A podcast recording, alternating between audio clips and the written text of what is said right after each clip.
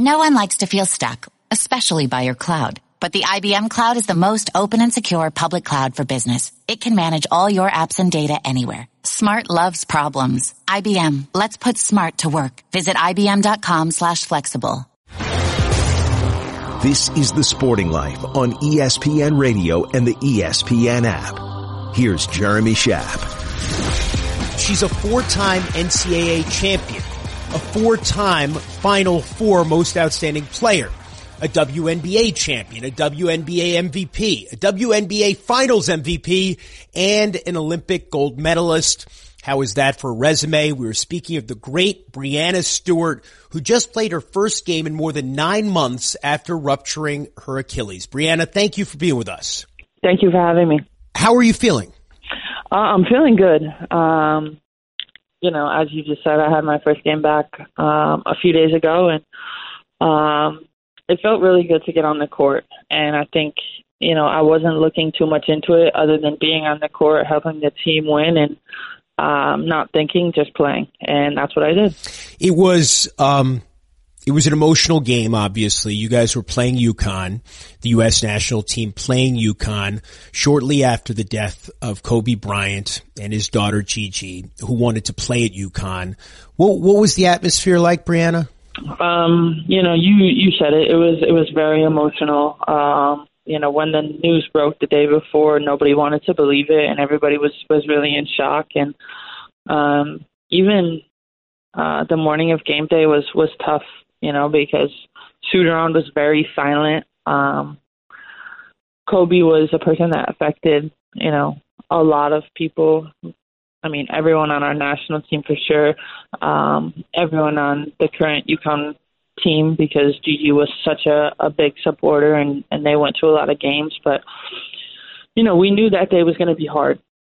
Um, but the biggest thing that we could do, and, and the, the way we could respect and carry on Kobe's legacy the most, was play and Uh, play at the highest level we could. We're speaking with Breanna Stewart, the four-time N C double A champion, the W N B A champion, the W N B A M V P, and Olympic gold medalist, who is hoping, oh, in about eight or nine months to win a second Olympic gold medal. The United States trying to win, I believe, its seventh consecutive gold medal in women's basketball.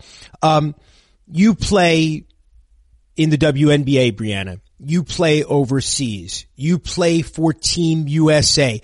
All these, you won the FIBA World Cup last year as well in twenty eighteen, and you were the M V P of that tournament.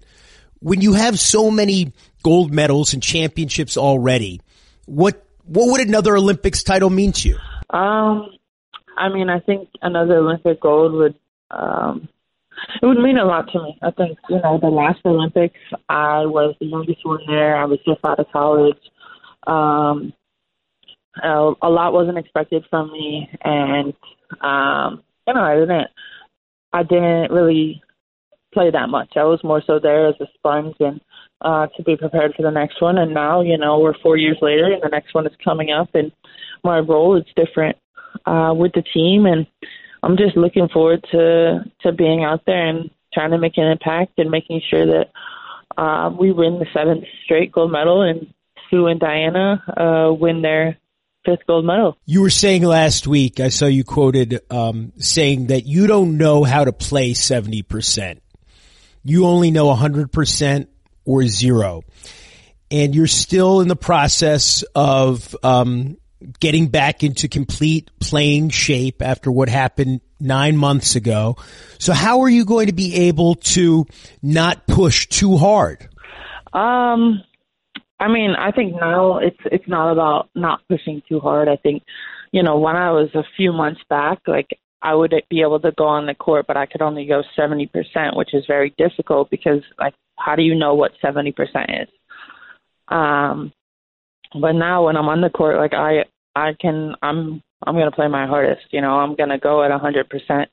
Uh, and now it's just about uh, making sure that I have a a grace period to kind of get back into the rhythm of things. And, and my minutes are limited in both games and practices. And, um, you know, every day gets a little bit better. Every week gets a little bit better. And you know, I, I still have to go through the, the process of getting back. You know, now I'm on the court and I can play, but um, it's just a different part of the rehab, if that makes sense. We're speaking with Breanna Stewart, one of the great players in the sport of basketball anywhere on the planet, who is working her way back from uh, a ruptured Achilles injury. Took place nine months ago, and you're always playing, as we said.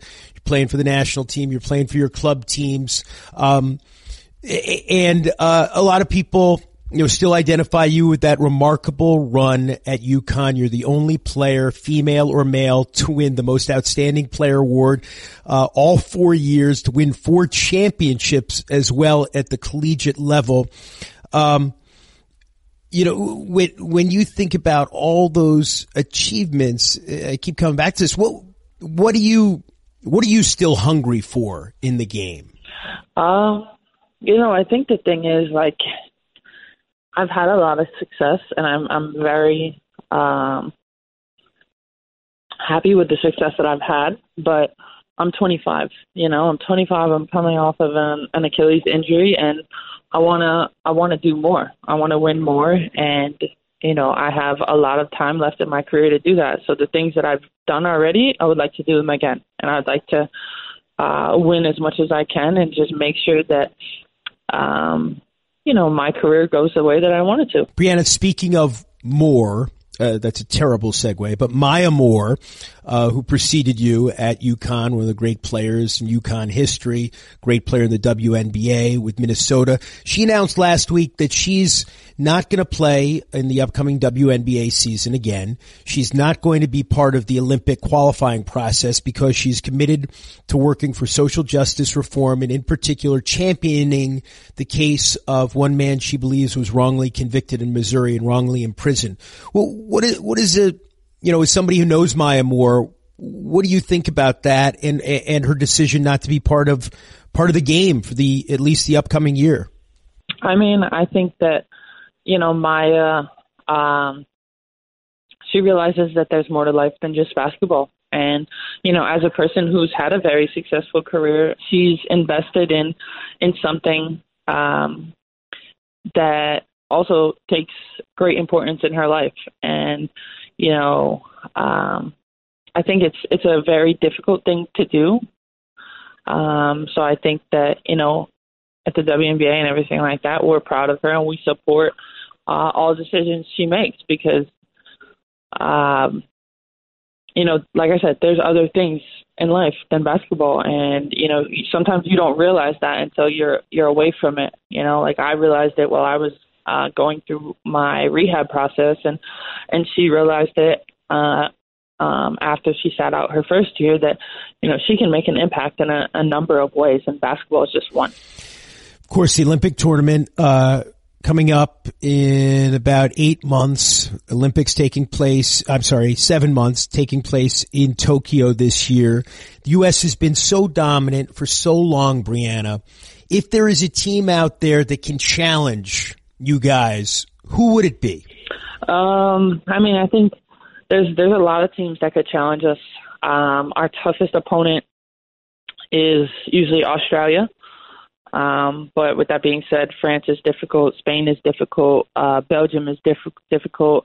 And to be honest, like, the rest of the world is continuing to get better. And, you know, U S A, we're we're always getting better, but the the gap is, is starting to get smaller and smaller. You're going to Serbia in the next few days after you play in Louisville this weekend. You're going to Serbia for the Olympic qualifying tournament. Even though you guys have already qualified, uh, you're required by FIBA to take part in this tournament. W- what do you guys hope to get out of it? Um, I mean, the, the biggest thing we hope to get out of it is obviously, you know, we, we, we want to win these games uh, because we, we never want to lose, but it's nice to have some time with the team before, you know, Tokyo, because we're going to go right into W N B A and have only a little bit of time to get together right before the Olympics. Um, so to kind of build off of the chemistry that we already have, uh, for me personally, um, just taking advantage of getting some more um, in-game action um, and, and having every game be a little bit better uh, coming back from this injury. But Uh, I'm excited for it. I'm looking forward to, to playing. to being back with the team. You know, it's it's easy when you're with such a talented group, and you just have to go out and play and, and not have to do too much. Breanna, you know, an athlete uh, at your level knows their capabilities and their body better than anyone else could possibly know it. Uh, w- when you left the game uh, with your injury nine months ago, you were widely considered the best player in the world. Are you still that same player? Um, absolutely. I mean, I'm still... I'm still that same player, and I still look at myself as the best player in the world. Um, you know, I, I have to shake some rust off and that type of thing. But, you know, throughout my entire process, my rehab process, it wasn't about getting back to where I was. You know, it was about uh, setting myself up so that when I'm back, I'll be better. I'll be better than what I was before. We're speaking with Breanna Stewart. Breanna, uh, about a year and a half ago, um, you did a story on E sixty on E S P N with my colleague Julie Foudy. And a lot of people were very, um, very moved by it. You, you bravely talked about your experience as a girl growing up in Syracuse, being, being abused sexually by a family member, by, by your uncle, your mother's sister's husband. And, um, I'm wondering, in the year and a half since then, what, what kind of an impact do you think telling your story has made on other people? Um, you know, telling my story has made a, a bigger impact than, than I, I knew it would, if that makes sense. You know, um, when I published this story, I wasn't sure if I was going to get positive or negative feedback, because you never know in the world of social media and that type of thing. Um, but overall, it was one hundred percent positive across the board. And, you know, even still, like, Um, I'll finish a game and people will be like, thank you for, for speaking out about your story. You know, you helped me, you helped save my life. Um, or if they had a family member who's been through a similar situation. And it just goes to show, like, you know, everybody's going through something. And I think sometimes that, that gets overlooked. Everyone's going through or has gone through something. Um, and it's, it's how you, you know, continue on from that. You know, sometimes life is really tough, and Um, you know, you can go through a hard thing and still do whatever you want to do in life. It was extremely brave, and I know it did make an impact on a lot of people. Breanna Stewart, looking this year for her second Olympic gold medal, to go along with all those other trophies and accolades. Breanna, thank you so much for joining us here on The Sporting Life. I know how busy you are right now. Yeah, thank you for having me. I'm Jeremy Schaap, and you can listen to new editions of The Sporting Life every Saturday and Sunday morning on E S P N Radio and the E S P N app, beginning at six a.m. Eastern Time.